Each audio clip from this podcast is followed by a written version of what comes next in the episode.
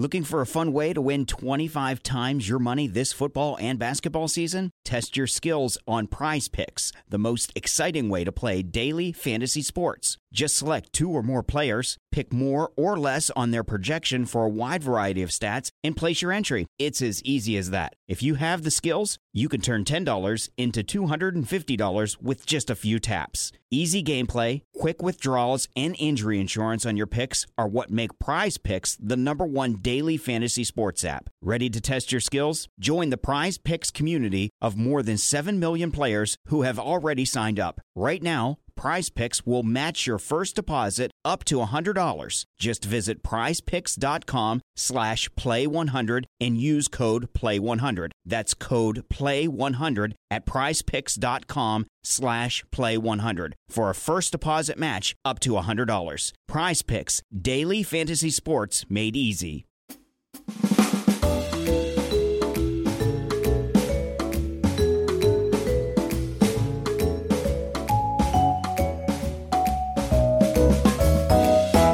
Welcome to the Wagon Wheel Podcast. I'm your host, Jarrod Kimber. On this show, we record weekly with questions from the audience. This podcast is funded by Patreon, which you can join by clicking a link in the show notes. And there are many other benefits, but one of which is to ask questions first on this show. Just an apology if I missed Uncovered earlier this week. If you're a someone who is uh what what day does that come out monday or tuesday whatever day it is and you're like I, I base my whole week around this. You know, that that's my early week podcast. I'd like to apologize, but yeah, I ended up in a uh, holiday area where that didn't happen. I've had to rush this one out as well, so apologies to the Patreon crew. They probably didn't get as many chances to put the questions in as they normally would as well. Manon says, Are there any cricket video libraries where you can watch old games a ball by ball, uh, such as something from the 2003 World Cup or from a random bilateral? So there used to be full games up on the ICC uh, Facebook page. So I watched the entire England Netherlands game there, the one from what year was that? 2009? I think that's right. Yeah, 2009. Um, so that was a fantastic game, um, you know, to watch, and it, really interesting to look back at it from uh, you know from a modern perspective and everything else. Um, but sadly, Facebook, uh, Facebook, sadly, the ICC started taking those down. So obviously, uh, they didn't want that. There were other full games there as well. I don't know how many, and I don't kind of know why they had put certain full games up there. Uh, the the the truth of it is there just isn't. I, I don't know why some of the other boards don't do it, even if they don't want to put up you know the entire seven hour files they could actually, especially with some of the older stuff, you know, put up complete innings or complete spells from bowlers, um, uh, you know, or you know, cut it down and do a lot more. But they haven't. Uh, I'd love it if there was more and more of that sort of stuff available out there. But as it currently stands, it's not. Uh, it's not great. Obviously, Robelinda and the other, you know, was it what's the other guy called the Desi uh, Robelinda, um, and there's a few others out there now. Uh, what would you call them? Sort of pirate archivists, which is a ridiculous term, but that's probably how they're seen by the cricket boards. Although a lot of them have been hired by cricket boards now too. Uh, they have all this and would love to do it, I'm sure. Uh, but sadly, we're in a situation where we can't do that. So, it, look, I think it's a problem. I, I, think one thing I like with the old um, NBA app is you can go back a long time and you know see everything you want. I'm happy to pay for it. Uh, you know, if all the boards got together, imagine that. Um, they could, you know, release uh, cricket.tv just with old games on it. And I would still pay for that and go back uh, through it. I think it would be a great product. Um, as usual, cricket boards leave something um, uh, on the board. And, and, you know, the best you could do is some of those extended highlights that some of those archivists put up is probably the best um, that we can get. But you know, it is ridiculous uh, how much cricket has been filmed and is available um, in a recorded space, but it's not actually shared with, I don't know, the people who pay. For- All right. Ram Kumar says, What is the most effective way to get all the data to analyze player and team performances? And what t- tools do you need other than Excel? I, I, mean, I wouldn't say you need Excel. You know, we use Excel. That's where our skills are, are limited by.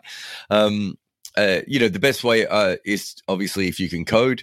Uh, the best place is Cricsheet or Cricsheets. I always forget if it's Cricsheet or Cricsheets, and I say it really confidently um, and can never remember it. But that's that's the best way of doing it. That has all the ball by ball data in the world. Obviously, there are now websites. Uh, in fact, my my man uh, Emil Desai is uh, he's put out um, his own website, which I haven't even gone to yet to have a look at what he's got up over there. Um, is it CricMetric? I think it's another one that's out there. Um, so there are some people who are, are putting some of this stuff available online, but if you really want to do analysis, the best place is to start from scratch with uh, CricMetric um, with Cricsheet. Um, uh, but you do need coding skills to be able to get to that information. Patrick says, Does Cameron Green at number three in limited overs make sense? He could. He could. I think in one day cricket, I don't think I have any major issues with him batting at number four. I think in T20 as he is now, it probably makes a lot more sense to use him as an opener. That's where he's, you know, had the majority of his success so far. I think if Mumbai don't want him to be an opener, and I think that's a fair thing if they want him to be a number five, yeah, number four, yeah, five, um, then they need to spend the next year developing him into that, right? Um, and a similar thing with Australia, like how are they going to develop him as well? Where does he best fit in? Um, I think with skills in one day cricket, he can be pushed down the order a little bit more. I think with his skills in T20 cricket, he's probably closer to the top. Number three is kind of halfway between all of those different things. So perhaps there is a, you know a good space for him to be able to move into there. But we're a long way knowing from knowing what he is as a limited overs cricketer. And I think that is part of the problem here. There's a lot of excitement about Cameron Green, and you, you get this all the time with all rounders. And then uh, I've talked about this a lot with Shadab Khan. Shadab Khan got there was so much excitement about him, and then there was a bit of a backlash against him. Um, and now he's developing into the kind of cricketer that, you know, Pakistani fans probably demanded he be from day one. It takes time. You know, Jadeja wasn't a good batsman for what? I want to say best part of a decade. Is that fair? I'm trying to remember what year he's long time when his batting skills hadn't, you know, come across. Vettori was supposed to be an all rounder early on in his career. Um, Shane Watson, after he got injured, had to sort of learn bowling and, and in some ways change the way he batted as well. That would probably be fair, wouldn't it? Um, uh, you know, Ben Stokes still averages under 40 in Test match cricket. All-rounders develop in a, in a much different way than I think other players. Um, and because of that, there's a lot of extra pressure put on them because we know what they could possibly do. And uh, oh, I don't want to say it, it stymies their development, but you have to be smart about it. Um, and, and, that's why I say, you know, Mumbai needs to make a decision. Where where do they want him to bat long term and then invest their time in that? Um, you know get him in some other leagues if at all possible. Um, hope he gets played down the order for australia. You know all these sorts of different things. That's how you develop players. And it'll be the same for australia. If mumbai decides they want they want him in one position australia decide they want him in another position well then you know australia need to work out how to best develop him outside of what he does for mumbai. Th- those are the sorts of conversations that should be having had already. I do feel it's a little bit excitement at a new toy at the moment, and and I get it. He's a very very talented player, but if we if he's going to develop the way that the teams who have him want him to, there has to be a lot more to it than well he's really good, so let's just you know see how he goes. Uh, ben King said, other sports have much more tra- sexy trade deadlines and in general more tra- uh, trade more. Will franchise leagues start to follow suit? Um, and if so, how do they increase trade volumes? So there's a, a few different reasons. Hey, cricket's terrible at trades. Um, ben, you can go back and have a look at, I've done a few videos on this. Um, Mumbai, I've made out like bandits quite a few times. There was the Ben Dunk for some bloke who from Tasmania trade in the Big Bash. Eh, part of it is because it's draft, like proper draft in a lot of these leagues. Um, although even when there is drafts, they don't seem to use those that equity um, available to them to you know trade away first round picks. Maybe that will start to happen more and more as teams go forward. Um, that's one problem. Another problem is like I, I think I've talked about this in the IPL. If you're trading away a player in the IPL, if you're trading away, and, and a lot of American sports leagues work this way if you're trading away a team in, uh, if you're trading away to a team in another division or another conference or whatever it may be, you don't actually have to go up against that player very much. And chances are you're only going to play against them, you know, towards the pointy end of the season. Um, and that means you've already had success in your team and it's not the end of the world. You know, when the IPL had eight teams or 10 teams or some of these other leagues, you know, six teams and eight teams, if you're trading someone away, they're right there so it is different. You are going to play against them more, and there is going to be a bigger impact on you if they do well for another team. The seasons are very short, which is another interesting one. But th- there's absolutely no doubt. I mean, I talked to some IPL insiders uh, when they had a look at my um, T20 trades, uh, sorry, my last IPL trades um, video, and they were sort of saying that the owners don't really get the concept of trades yet. Um, and so the owners are asking for things like cash back for their team. So don't get me wrong, that happens. You know, that's you watch Moneyball gets what a, a, can machine or a can dispenser, um, soda for his for his team. These things happen, right? And I think that's absolutely you know part of it. But when you're an IPL owner and you've you know you are very very rich and your team is a you know a billion dollar enterprise, um, and you are trying to get a couple of hundred K back um, to put into research and development for your team or whatever it is, you could invest that yourself and not lose the really good player. And you, I've always said this: a lot of a lot of trading in sports is about maximizing your roster. And that's the bit that bothers me about what these teams are doing. If they were taking a couple of flyers at a couple of young players from another team, be like, okay, that's an interesting thing. If you know they they had one star that wanted out and they got back a you know mid level player, you know, it's maybe some uh, better draft spots in another team, another league, not the IPL, obviously. Um, uh, which the auction may not help with any of this, of course, um, as well. Uh, but you know, a couple of spots like that, and maybe some cash, then you're starting to think moving in the right direction. But yeah, it's not very good. I do believe that they will work it out. I do think it will happen more often.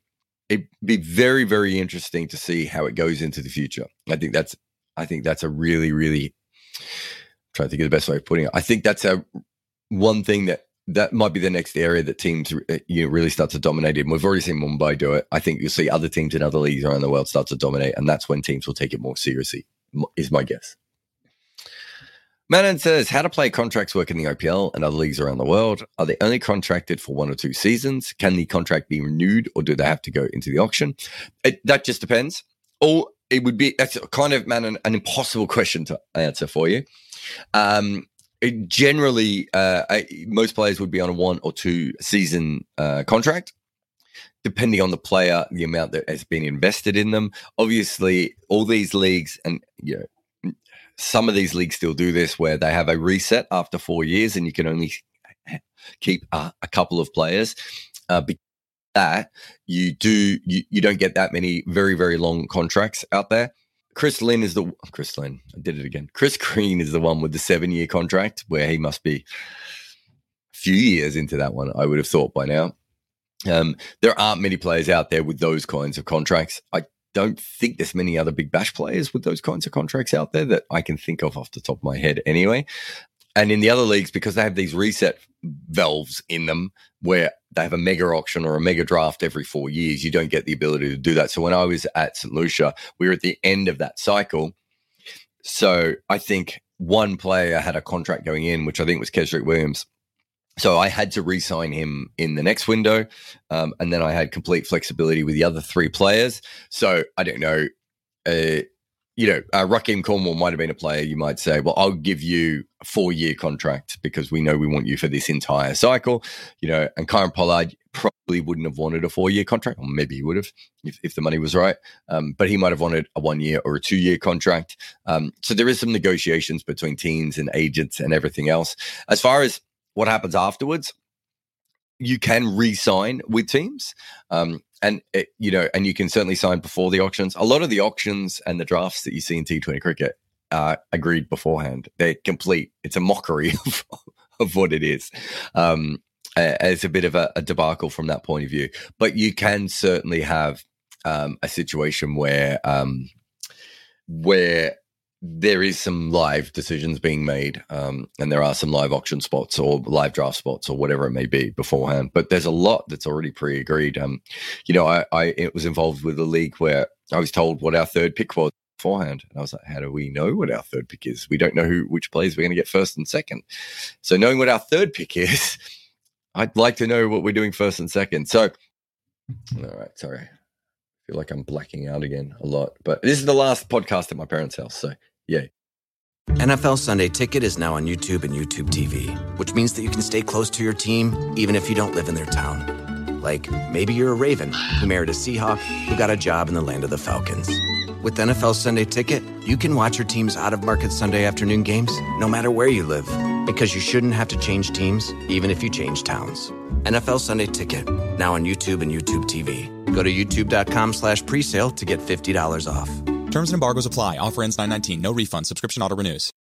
All right. Welcome back. Uh, Keshav said, Hey, Jarrod, my question is whether the impact substitute rule is going to affect the quality and quantity of all rounder. No, because that rule won't stay as it is forever. If that rule works, we'll go on to something far different. So that rule probably won't affect it. But eventually, if we get to a point where you have substitutes and you have, uh, let's say, I think a realistic amount is three substitutes in the next, you know, in five years' time in T20 cricket, at least in one or two leagues, if not all leagues. By that point, then I do think it's going to be something a little bit different. I do think at that point we will find um, um, that all rounders are mm, worth different amounts. And, you know, the guys who can bowl the one to two overs um, when the conditions favor them probably m- won't be as important, perhaps going ahead.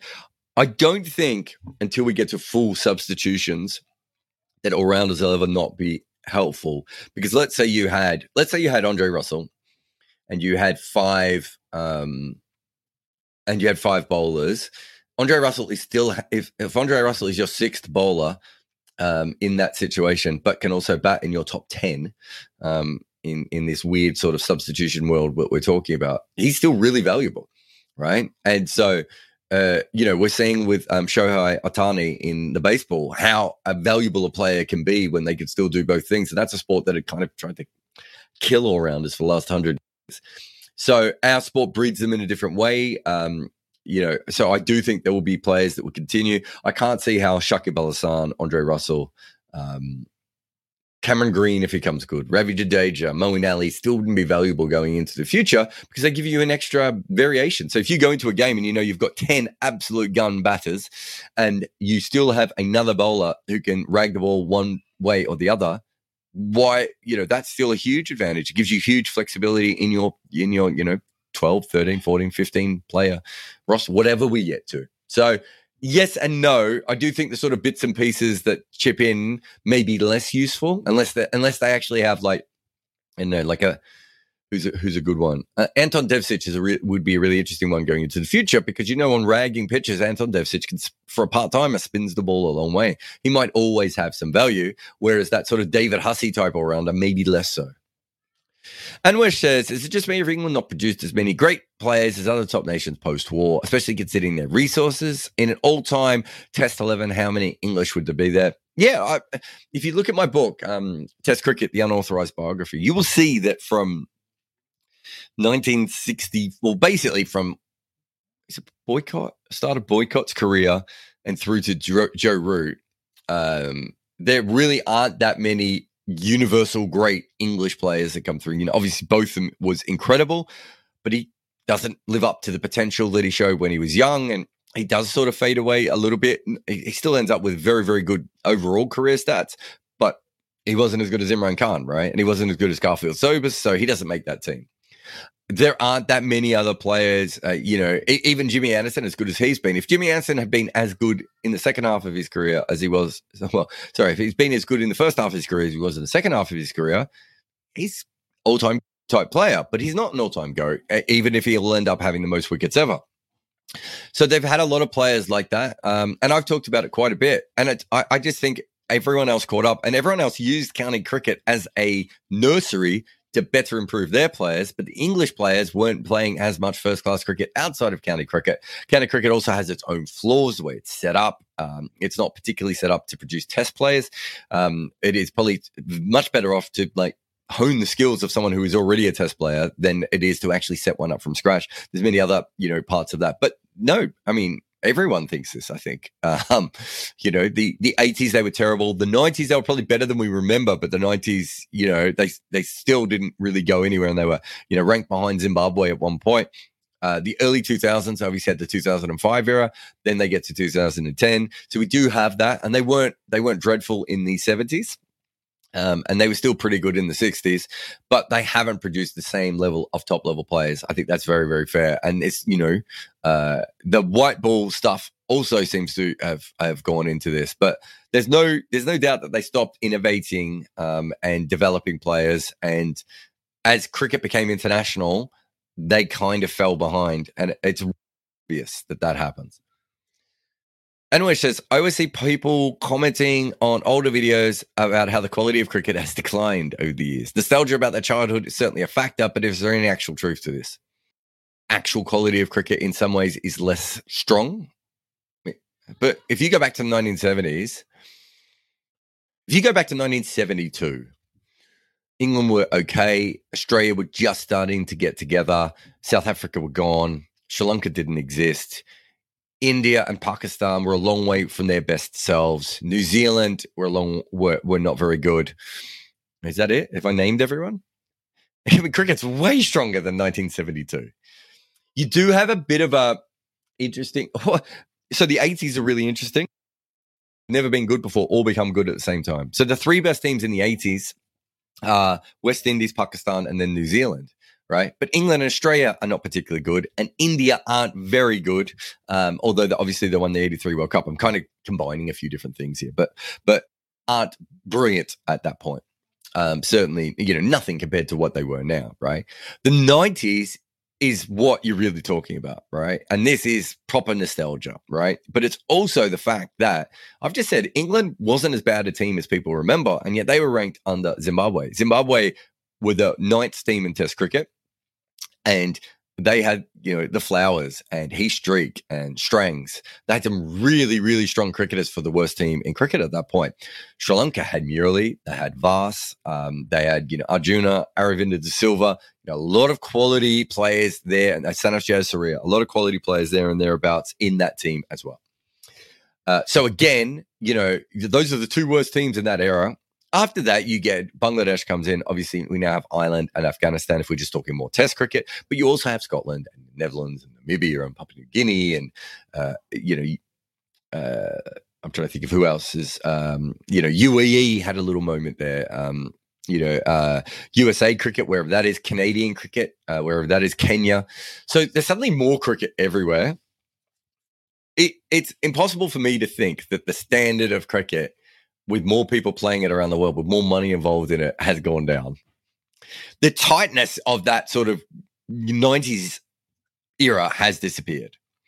But the, the, the to, to, think that the bowlers are faster and the batters hit it further, and the bowlers, um, the spinners spin it um, uh, at a quicker speed, and the fielding is better, and yet the overall quality of the cricket is lower.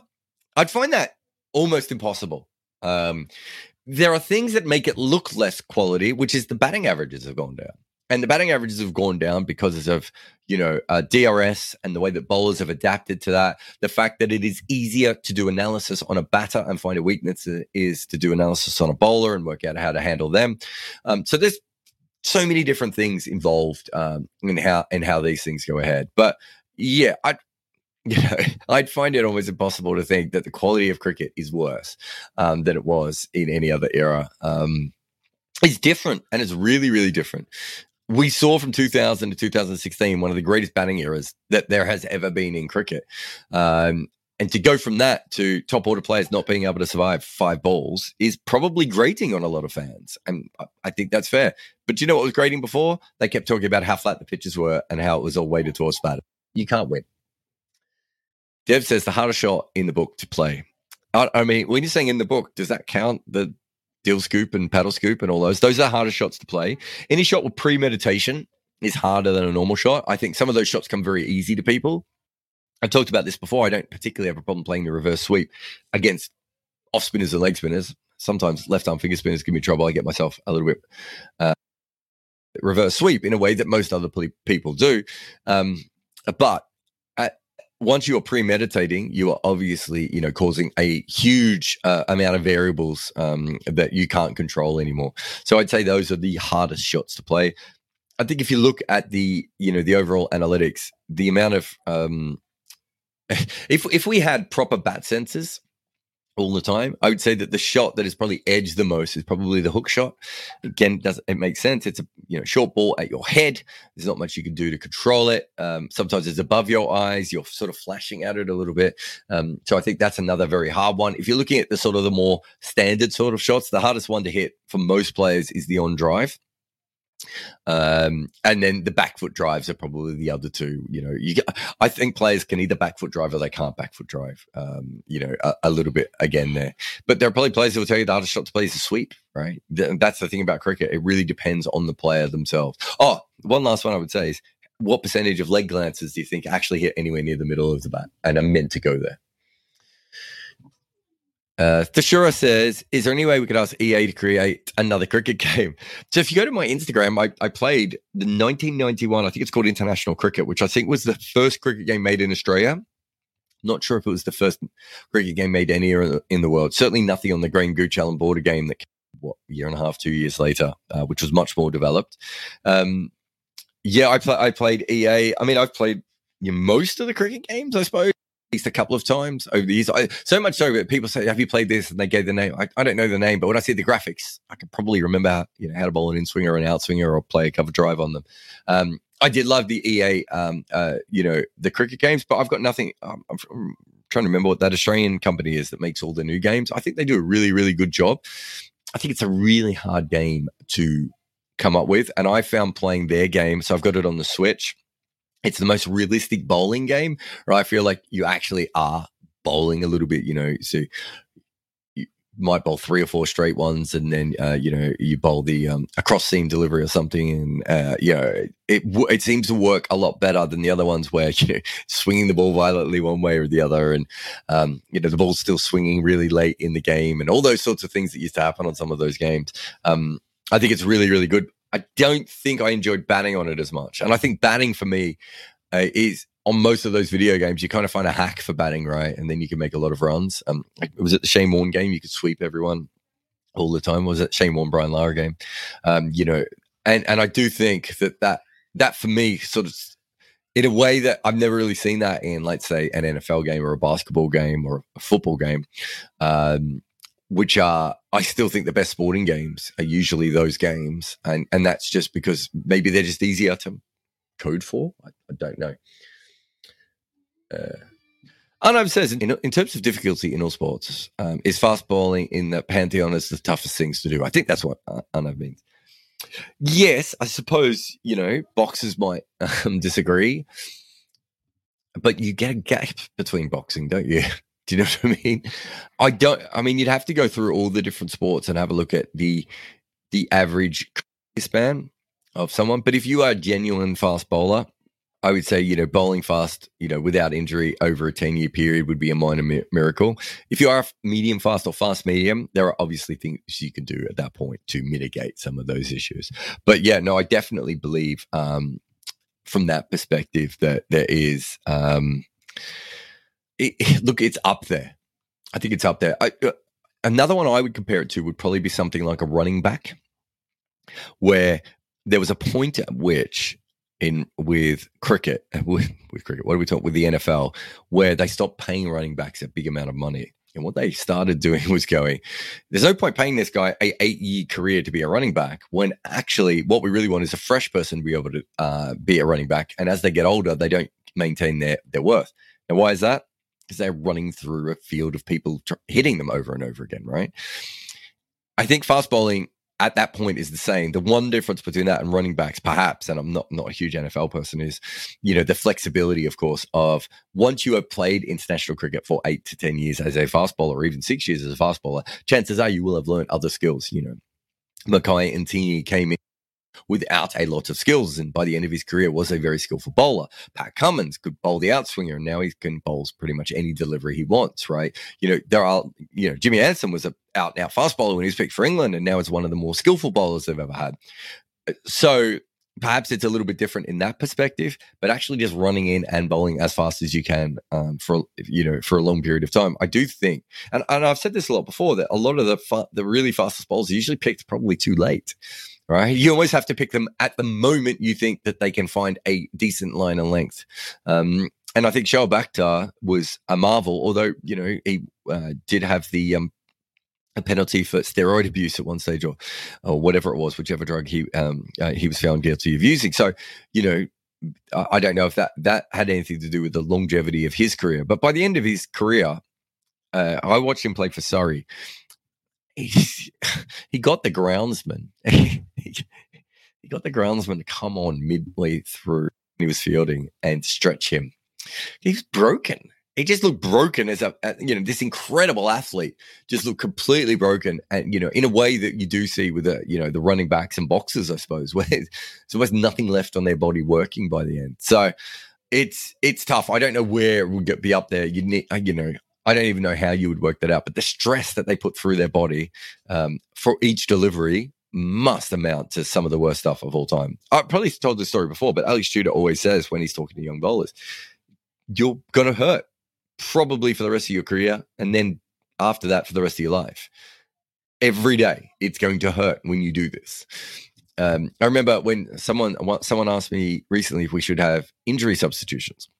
And I said no, because they're too easy to manipulate. And I said the easiest way to manipulate is no fast bowlers ever fit. They always hurt, right? There's always a hot spot. There's always something not working. There's always pain. There's always, you know, uh, you know. There's a great video Iain O'Brien put up years ago, where he put a drill into his big toenail and splurted out the blood. That's fast bowling. And Mole says, doesn't the fact that franchises can unilaterally cancel contracts dissuade trades? In the NBA, you might uh, trade off a player you don't want, uh, you don't want to pay. In the IPL, you just cut them.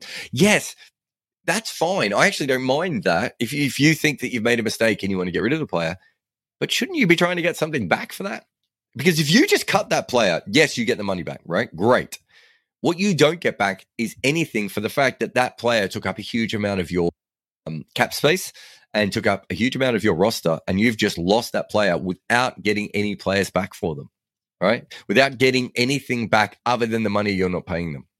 And and you hear this a lot that they, uh, I've even had team owners say things like this to me before, and I was like, yes, but you're still losing out. All you're saying is we cut that player free, we're not paying them anymore right? You haven't said we draw we we got this player in auction, we paid them an absolute fortune. Someone else is probably going to want them, uh, but we're just going to get them off their books. It's much better not to do that, right? So I do think there's a there's always a better way of doing that as well. All right, last three. Angus says, now that it looks like Bancroft will never play for Australia again, do you know of any other players who have not been selected due to personal grievances beyond the obvious, like Katich? I mean, there's hundreds. It's you know, there's a great story with Matthew Elliott upsetting all the players and never playing for Australia again, or at least not for about three or four years. Um, Dean Jones would be another one from Australia. So there's two from Australia that the player, you know, upset uh, people around the camp for various different reasons. Some obviously, you know, Vinod Kambli is probably a very, very good one. Um, Sreesanth would claim to be one of those, I think, um, towards that sort of middle end of his career before the, the fixing ban. Um, Kevin Pietersen, a fairly famous um, example. Um, it happens all the time. It, you know, with, with, cricket not being as professional as it should be, these things do occur. Um, is it? You know, we, we see a lot of um, situations where players and um, selectors are very very biased. They pick players that they want and go down that that route. Um, I think it's happened far too often, but I think it happens in other sports too players are traded away because coach and the other star player don't want to play with them anymore. This these things happen. DM95 says, if Shane Bond uh, ever remained fit enough to play 80 tests, how think, good do you think he would have been?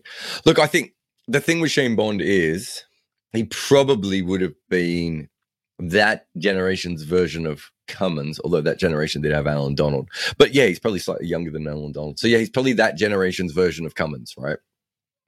not quite as complete as Cummins, as you know, he, but he was probably you know more uh, more um, skillful than Donald as well. Um, uh, maybe, that's the wrong way of putting it.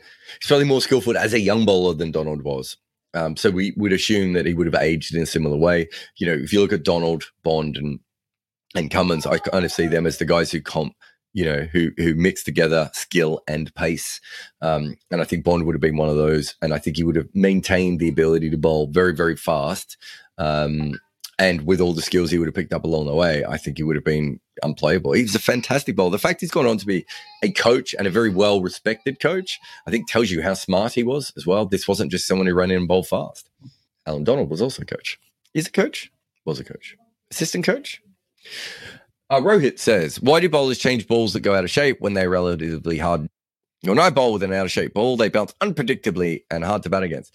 It's, if you ever see a club cricket ball that's been um, that's gone around for 80 overs, and you have the chance of ever seeing a test ball that goes around for 80 overs, you'll understand that we are not playing the same sport as they are. um, uh, when that when they get going getting rid of those balls that aren't in the right shape, it's because they're going soft. Once a, a, a, ball goes soft at that pace, uh, you know the top batters just get, get completely on top of it. What you're talking about is that sort of when when a ball um, sort of warps a little bit in club cricket, it usually remains fairly hard when doing so, and so the ball's still doing something. Um, if you get unpredictable bounce with a soft ball, most top order batters in Test cricket can still handle it, so you don't have the same impact that you should have. Um, that's a really good question, though. But that that is the reason, and that's the that's why they want it. They want that ball to be as hard um, for as long as possible because eventually it will get hit into marsh. Um, just it's just not the same. Anyway, last podcast from Australia. Thank you to everyone. Sorry if we had the cutouts again. Doing the best I can. Not ideal, but uh, this is what we have. Uh, but thanks to everyone for the support and thanks for the questions. Great questions again. And I will be back again next week for Uncovered. And who knows, Bharat Sundaresan might actually exist in real life. But bye for now, and thank you for the support.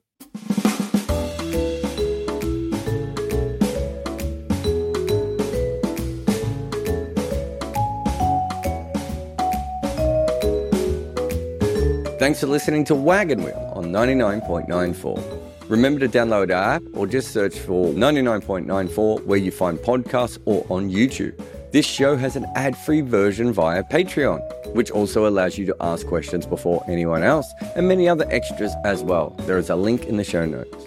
And if you want more content, well, I have good news for you because we have a lot of things. You can follow us on YouTube where we make all kind of crazy stuff like the complete history of New Zealand opening batters and how Kagiso Rabada was dismissed from a zombie ball. We do a similar thing on TikTok. I also have an emailer that sends out a couple of columns a week, and we run another podcast called Double Century on the history of cricket. This podcast is hosted by me, Jarrod Kimber. It is produced by Nick McCorriston. We also have a great support team from 42 with Rati Joshi on socials, Aurojyoti Senapati producing podcasts, Maida Akam producing some of the shows, and Mukunda Bandreddi as the head of YouTube content. Sports Social Podcast Network.